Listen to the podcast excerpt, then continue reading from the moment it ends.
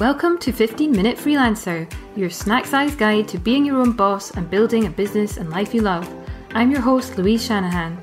My LinkedIn bio says I'm a freelance health copywriter, but for the next 15 minutes I'll be tickling your ears with practical strategies, behind-the-scenes stories and nuggets of wisdom so you can create a freelance business that works for you. Whether you're just starting out or you've been self-employed for a while, I'll be right here with you to help you navigate the ups and downs of freelancing life. So grab a coffee, relax, and join me for 15 minutes of freelancing fun. Don't forget to hit subscribe. Hello, Louise here, and my guest today is Jenny Stallard, who is a freelance writer, business coach and speaker, and the brains behind Freelance Feels, which offers coaching and community and a brilliant podcast as well for self-employed people. So hi, Jenny. Thank you for joining me today. Hello. It's lovely to be here, Louise. Thank you for having me. Oh, I'm excited to have this conversation because I suspect that people might have slightly different views on the topic that we're going to discuss. Certainly when we first spoke about it, I was pretty sure that my answer was no, but you converted me. And that question is, do freelancers need a CV? I thought this was something that we could maybe leave behind in the corporate world. And if someone asked me for a CV, I usually just send them to my website. So is that wrong? Why do I need a CV? Well, not wrong, but so your website is one part of the lovely jigsaw that is all of the things that you have to show a potential client as a freelancer. And for me, a CV, and if people need to rename it to help them move into the idea of having one, you could call it your portfolio CV, or you could, you know, I know in America they say resume. But if the word CV is perhaps the block, people could always call it something else. But yeah, your CV would be a showcase for all the shiniest, loveliest things you've done as a self-employed person or a freelancer. And that could then have a link on it that would take people to your website. So your website can still work really hard for you and be a valid part of all of the things you would show a client.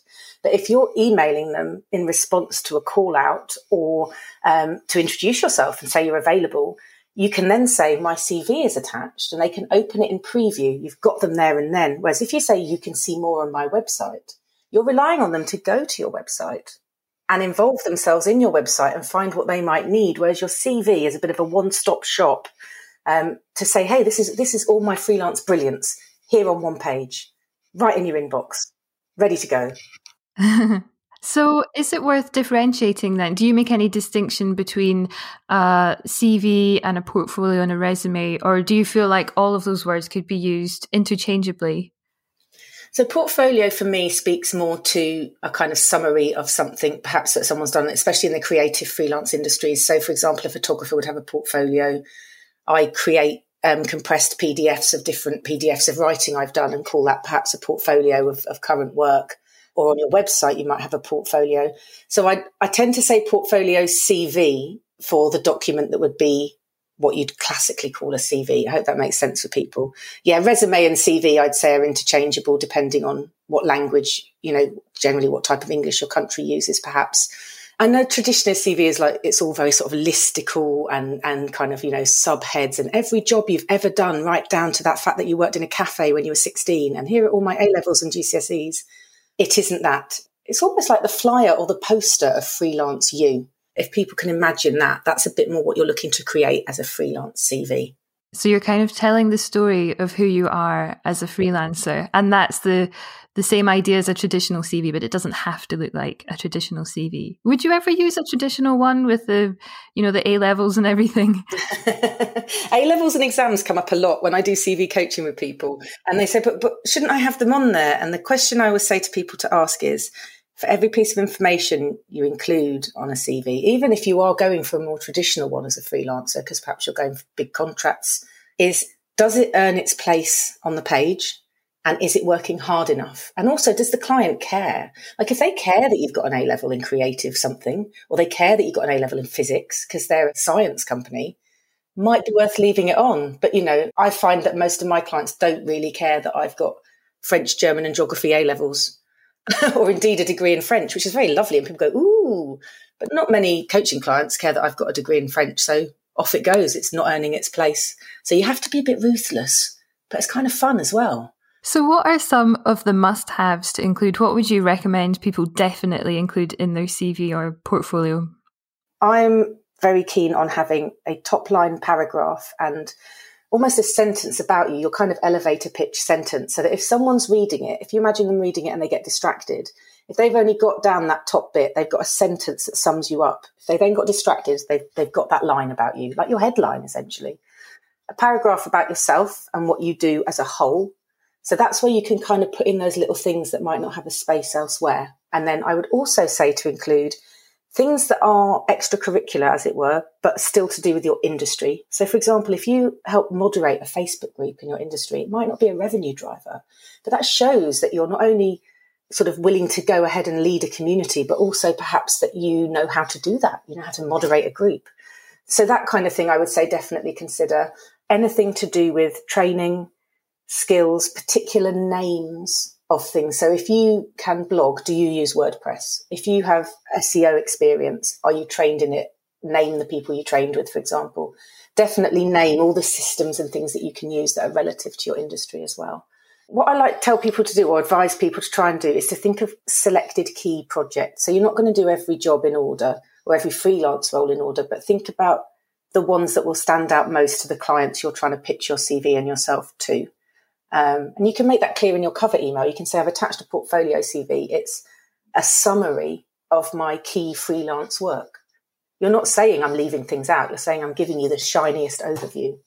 And would you recommend that people have different versions for different kinds of projects that come up regularly? Definitely. I'm a big fan of having more than one. And I'm sure some people are going, oh God, I can't even like change one CV. I've got to create more. So I have one for copywriting and content writing. I have one for Freelance Feels, and I'm currently creating one for Jenny as a coach. So specifically for my coaching skills. And when you start to break them up like that, you can start to include other things that you might not have on your traditional CV. For example, on the Freelance Feels CV that I would send out to people to pitch myself as a podcast guest, for example, or to a magazine if they're looking for people to quote as experts. You can then put some testimonials on there or some LinkedIn recommendations that with permission from people. So you can start to put on things that at first it feels a bit like, oh, I can't put recommendations on my CV. It's like, yeah, you can. It's yours. You're freelance. You can do whatever you want. That's the joy of it. I think have as many as you can, because then you know you've got them to send to specific people. And I say to anyone who's thinking, right, okay, yes, I'm feeling fired up. I'm going to take my old CV. I've never had a freelance CV. I'm going to change it into my freelance CV. I would recommend to start a new one. So you can migrate content from the old one, but don't start deleting things, because then you might be like, oh, hell, I deleted that job description. I really like the way I'd written it. So keep your original. Don't work on your original. Keep the master copy, as it were, and then start to create your other ones as you go so that you've still got all the info you might want, especially the dates. So kind of just related, the dates has made me think about this. Is there anything that we shouldn't include on a CV? Because dates are sometimes one of those things where people say, oh, you don't need to put that because it might be revealing your age and things like that, which is maybe something that people want to keep off their CV nowadays. I wonder what your thoughts are on that kind of thing. So specifically a date of birth, I would advise people to leave it off. I think it's taking up space that could be used more wisely.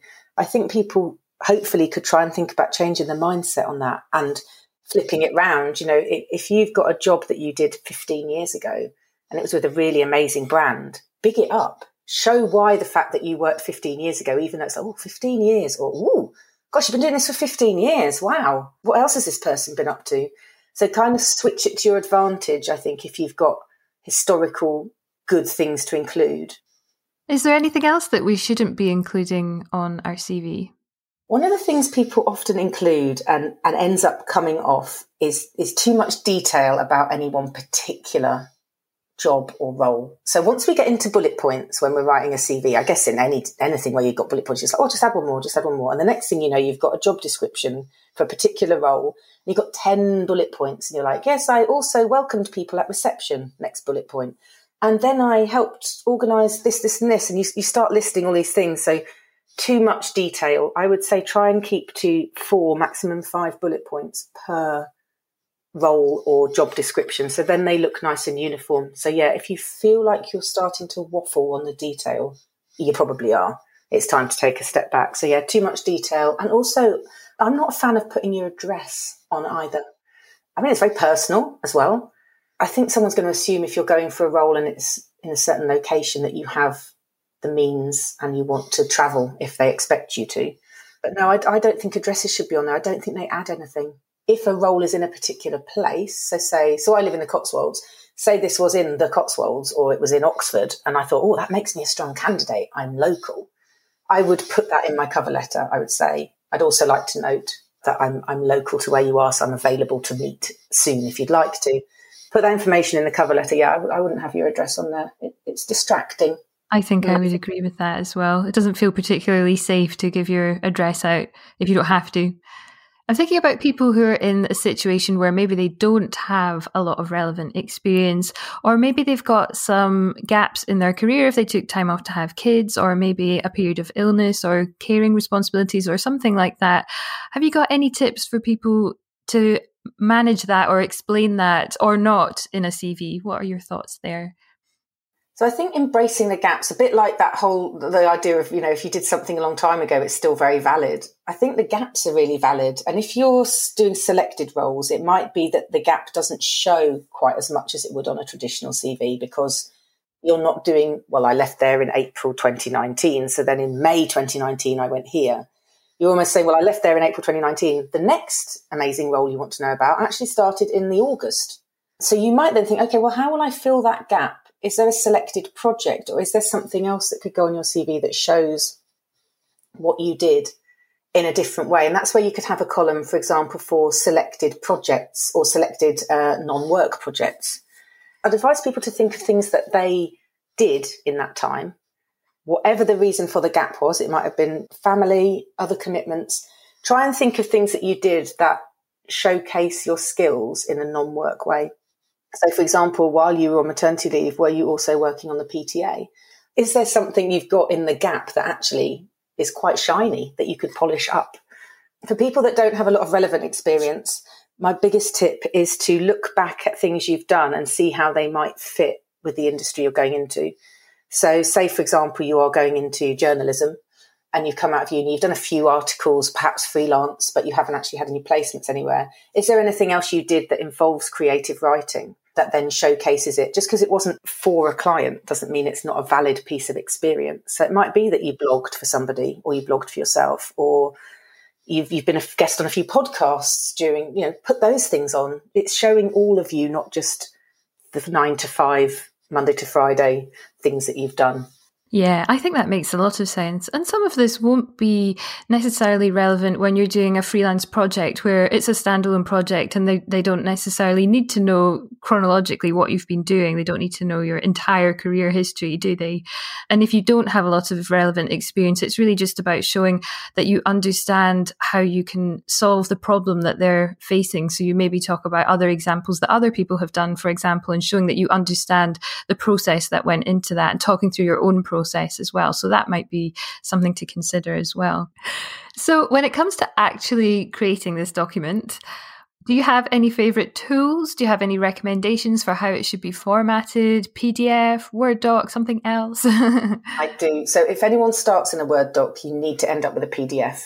The main reason is people can change a Word doc. So someone could open it and change it. Not that I think any recruiter would, but you just don't know what can happen to it. So always, number one, PDF, and number two, check what you've named it before you sent it. And I have done this about 4 months ago. I sent out a CV. Yes, I think it was February, and it said November 2021 CV. And I was like, whoa, always triple check. If people are creating a brand new freelance CV, I would advise them to go to Canva.